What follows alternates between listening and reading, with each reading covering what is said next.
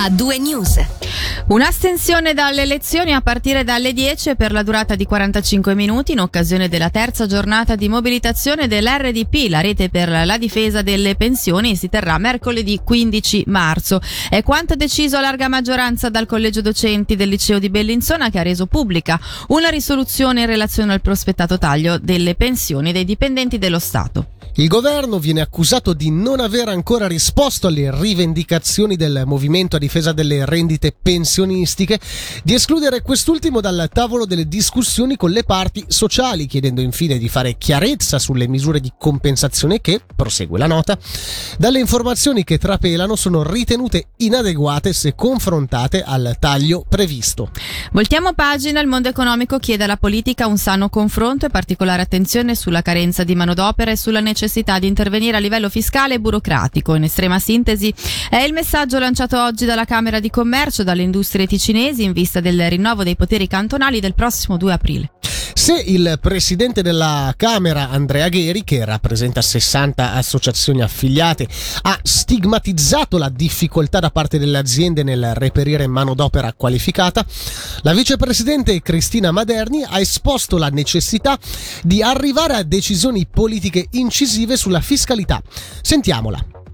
Il Ticino non è tra i cantoni più concorrenziali in Svizzera, questo è noto, ma soprattutto a volte ci dimentichiamo che anche i paesi limitrofi si muovono e quindi sono dei concorrenti diretti. Quindi per l'economia la fiscalità è uno degli elementi quadro per decidere di restare o di creare un'azienda nel territorio ed è quindi importante che anche la politica faccia attenzione a questo elemento fondamentale. Non è altrettanto importante imporre anche oltre alla, alla attività chiaramente anche dei vincoli a queste aziende in modo che magari cerchino effettivamente manodopera ticinese, residente? Allora, senz'altro sì, ma le aziende di per sé eh, cercano la, la manodopera. Noi sappiamo comunque che in questo momento abbiamo un tasso di disoccupazione tra i più bassi che abbiamo sempre avuto e soprattutto sappiamo che eh, quest'anno avremo più persone che vanno in pensione di persone che entrano nel mondo del lavoro e sarà sempre così anche nei prossimi anni. Quindi avremo una penuria di manodopera d'opera e quindi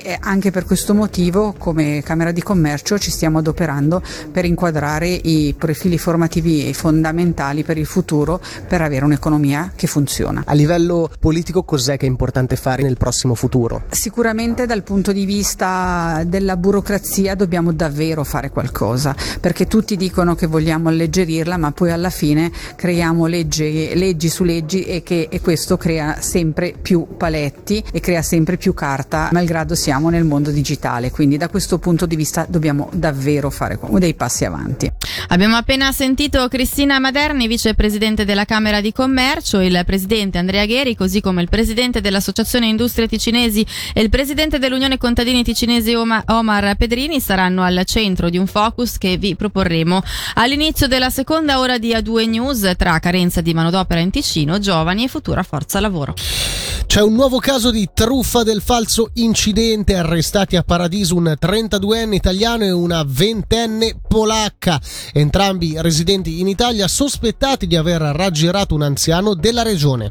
In particolare riferiscono al Ministero Pubblico e alla Polizia Cantonale, i due si sarebbero spacciati per rappresentanti delle forze dell'ordine facendo credere alla persona presa di mira che un congiunto stretto ha provocato un grave incidente della circolazione che necessita in poco tempo di una consistente somma somma in denaro per poter pagare la cauzione ed evitare la detenzione. A far scattare le manette il 7 marzo è stata la segnalazione di un esercente del Luganese. Resta da chiarire l'eventuale coinvolgimento dei due in altre truffe consumate e tentate nelle ultime settimane in Ticino. Dopo le notizie degli ultimi mesi sulla deportazione sistematica da parte della Russia di migliaia di minorenni ucraini dalle zone da loro occupate, il deputato socialista Carlo Lepori e altri 16 gran consiglieri di PS, PLR, Centro e Verdi hanno inviato un'interrogazione al Consiglio di Stato per capire quali sono le sue intenzioni in merito all'accoglienza dei bambini ucraini in Ticino. Intanto il governo ha annunciato l'intenzione di innalzare la diga del Sambuco e ampliare così il bacino di compenso di Peccia.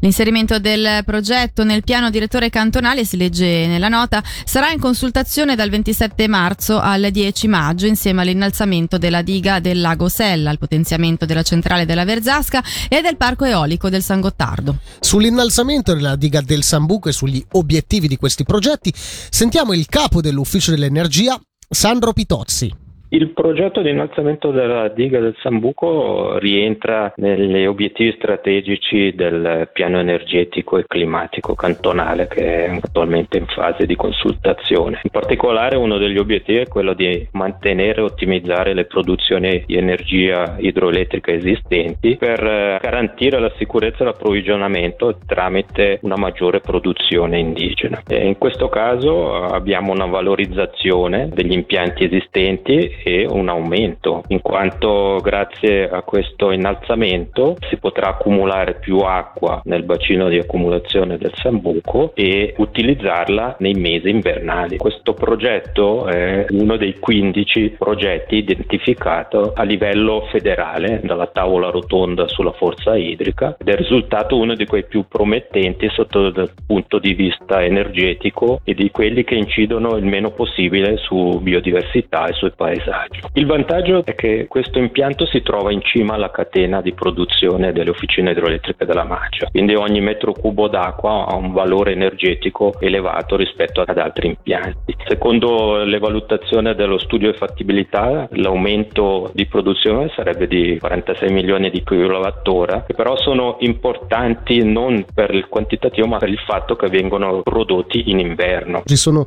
altri 15 progetti, questi di che entità sono? Ma ce ne sono alcuni simili a questi del Sambuco, altri più grandi. Naturalmente ognuno ha la sua specificità ed è collocato in un contesto differente. A Bellinzona, in via San Gottardo, sorgerà una filiale di Migros di 900 metri quadrati di superficie. In un comunicato stampa viene spiegato che il nuovo supermercato sarà un progetto ambizioso in quanto a sostenibilità ambientale. Sarà infatti dotato di architettura solare con integrazione del fotovoltaico anche sulle pareti oltre che sul tetto. L'obiettivo è realizzare un supermercato con bilancio energetico neutro per un investimento di circa 12 milioni di franchi. E questo pomeriggio un guasto alla stazione FFS di Giubiasco, nel frattempo risolto, ha causato diversi disagi al traffico ferroviario tra Bellinzona e Lugano. Le ferrovie federali informano che sono da attendersi ritardi residui e possibili soppressioni occasionali. Infine torniamo a parlare di Carnevale, è stata un'edizione da record, la 160esima del Ramadan. L'affluenza di persone che hanno partecipato ai 5 giorni e le 5 notti di festa è stimata a 189.000, una cifra mai raggiunta nella storia. Il corteo della domenica per il presidente della società Rabadan Giovanni Capoferri è stato il maggior successo, ma bisognerà lavorare durante quest'anno per riportare i gruppi a sfilare.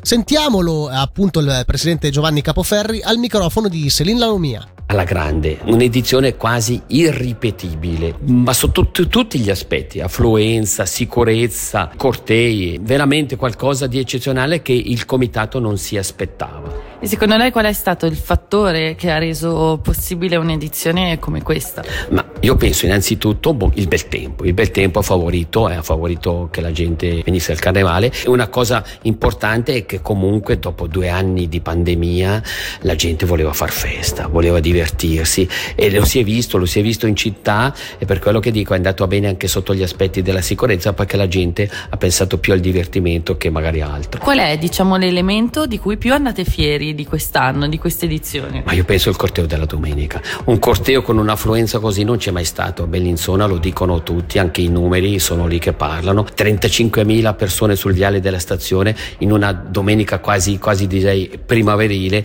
non si è mai visto. Devo dire che alcuni carristi e alcuni gruppi hanno abbandonato per problema appunto di reclutare le persone al loro interno. Ecco. Abbiamo comunque fatto un corteo con 45 numeri rispetto ai 53-54 delle precedenti edizioni, perciò io devo dire che anche lì è stato un grande successo. Io spero che pian piano questi che hanno abbandonato ritornino, eh. anche se ho sentito che è molto molto difficile, però ecco, se, dobbiamo, se riusciamo a mantenere questi, ecco, è un buon risultato. Ecco, lei ha detto 8 febbraio ci si rivede perché è l'inizio della prossima edizione? Esatto, l'8 febbraio alle 21 scatterà la prossima edizione del Rabadan. Novità? Novità le vedremo, dove, dove, cioè, abbiamo un anno di tempo per prepararci, non come l'ultima edizione che abbiamo cominciato a lavorare da ottobre. E ha detto qualcosa sui cittadini, un'iniziativa per andare incontro magari ai cittadini durante la settimana del carnevale? No, non voglio essere frainteso, però alcuni cittadini mi hanno detto magari per chi è in città fare delle promozioni, dobbiamo vedere, io adesso non voglio anticipare niente perché è una cosa tutta da studiare, ecco. però io capisco chi abita abita in città durante quel periodo che hanno delle difficoltà, hanno delle restrizioni. Non lo so ancora, vedremo se, se troveremo qualcosa anche per loro.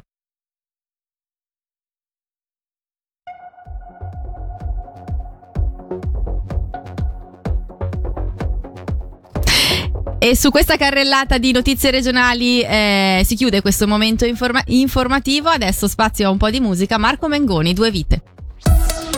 A due news. Senti come suona il ritmo delle notizie su Radio Ticino.